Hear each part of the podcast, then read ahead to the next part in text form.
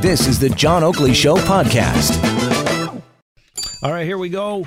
Topics worthy of discussion on the Oakley Show every weekday afternoon at this time. Joining me in the house, John Carmichael, Canadian business leader and former Conservative Member of Parliament. John, good to see you. Thanks, John. Good to be here. Thank you for coming in. Anthony Furey is Sun Postmedia, a Sun Postmedia columnist and national comment editor. Good afternoon, Anthony. Always great to see you, John. Good to see you likewise. And Tom Parkin, columnist with a bluntly social democratic point of view. How's Tom doing? Doing well, thank you. All right. Well, you know, uh, Tom, before we get started here, I mean, we were talking in the first hour about uh, this legislation where the legislature was called back, kind of an emergency session to uh, start the wheels in motion to forestall any kind of strike activity with the Power Workers Union against the OPG. Greg Rickford, the Minister of Energy, was on with us in hour one, and uh, he explained the necessity for all of this. These nuclear assets, it's a very complicated process to set them down. But by day seven, which would be this Friday, uh, we would obviously be in a critical window where they would have to take active steps to start shutting down uh, the nuclear units. That has a, a time frame of a uh, starting from a half a day to a day, but notably, only that can only go on a couple more days, and then a nuclear unit has to be shut down completely. In other words, there's a point of no return. Right, which means then uh, many Ontarians would suffer the consequences with no electricity coming uh, early in the new year, I guess, or still with the, the holiday season, and uh, businesses especially may be impacted. And yet, here's a curiosity, Tom. Maybe you can address this because uh, Rickford was rather, uh, I, I, think he felt it uh, interesting or strange that the NDP said they do everything they could to defeat this legislation. Why would they want to do that? Because it's going about the problem the wrong way. We know that. Um, we know that obviously, uh, if if there's no uh, electricity in our in our you know in our cities, that that's going to be a risk to the health and safety of people. That's a given. We mm-hmm. get that. Um, yes, workers do have the freedom of association. That means the freedom to collectively bargain, the freedom to strike, but it's not absolute. Like other things, it's not an absolute right to free speech. There's libel, etc. All these things. These aren't absolute. So when it bumps up against the health and safety of others, well, there's something has to give way. There's a balancing of rights, right? The the issue and the way that the proper way to deal with this is, uh, as we have done, for example, with ambulance services in this province, is to have an essential services regime that's that sets out uh, who in this um, in, in, these in these um, operations is essential and who can go on strike, if anyone. But that's a process that needs to be done.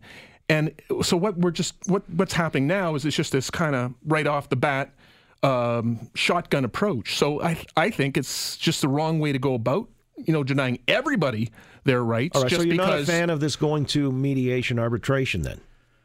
Uh, no, because it, it, the problem is, uh, is that it infringes on people's freedom of association unnecessarily. All That's right. what I'm getting at. Is that it doesn't go through the steps that we should be doing to both guarantee uh, workers' rights to express themselves and right. our right to all safety right. and security. So, all right, but we're at an impasse. This was uh, something they thought back in June they had a tentative agreement reached. It was again uh, struck down by the union. Then December 13th, the union voted 60% against what the OPG said was the final offer.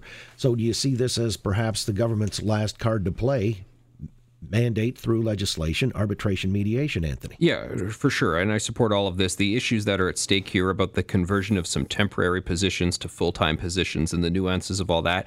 And the union wants to shut down the plant temporarily over this, or at least put, put it into a, a, a partial closure over this. I mean, come on, this is just a, a joke. No, we, we shouldn't be doing that at all. Legislate them back to work. About the essential service issue, I do think there's something to be said for the fact that Ontario's power system went from being Ontario Hydro to a myriad of, you know, Bruce Power, Ontario Power Generation, a bunch of different uh, organizations. And there was an opportunity to rethink the wheel there, and they should have designated it essential service uh, at that time. So I think they uh, they dropped the ball on that. But this, this this is just a joke, and it's disappointing because my impression is the OPG union isn't like the CUPW union, which goes to socialist conferences in Venezuela once a year. That's a fact. They're not generally like that. So I'm kind of disappointed that they'd uh, want to cause turmoil for people over something of such sort of uh, small consequences. All right. Well, the argument from the union head was you can't legislate uh, labor peace, and so this is something that will continue to fester.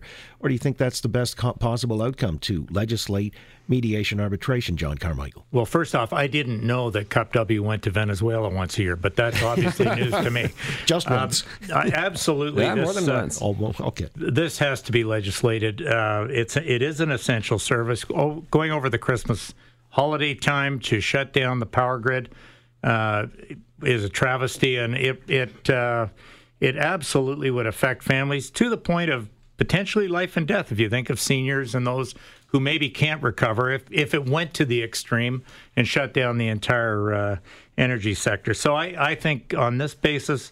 Um, Rickford is right. He's got to bring them back, and uh, if he doesn't do it this week, then he's into a, uh, a period of turmoil over the Christmas holiday, and and that's uh, that to me just doesn't work. Mediation is the only avenue he can take them down. Well, I guess I'll get back to Tom very quickly to wrap. Then, is this a hill the NDP sees, uh, you know, worth fighting on, or, uh, I mean, I think for if you're a social democrat, you would uh, if you look at any country that you know social democratic country, um, you know obviously police, um, firefighters. Uh, people in you know key uh, industries or key jobs in key industries uh, can't strike. They have arbitration instead. But again, this is this is taking everybody uh, who is in these employers and taking away their free collective bargaining rights, which are charter protected. So it's a it's an overstep. It's an overreach. It's going too far. That's why it's wrong. all right. Well, John, I just want to add if you get to a point where a developed nation starts to have rolling blackouts, you're sliding backwards in your progress. you're becoming like Venezuela. I mean, it's not. It's a horrible thing. I mean, it, it would turn, it's a joke. It would be an absolute joke if we got to that position. maybe that's why Yes, Cup. W actually go to Venezuela. To learn how to prepare. for- prepare for the power grid and the power outages. All right, uh, more issues dealing with power of a different stripe here when we come back with our panel Anthony Furey, Tom Park, and John Carmichael.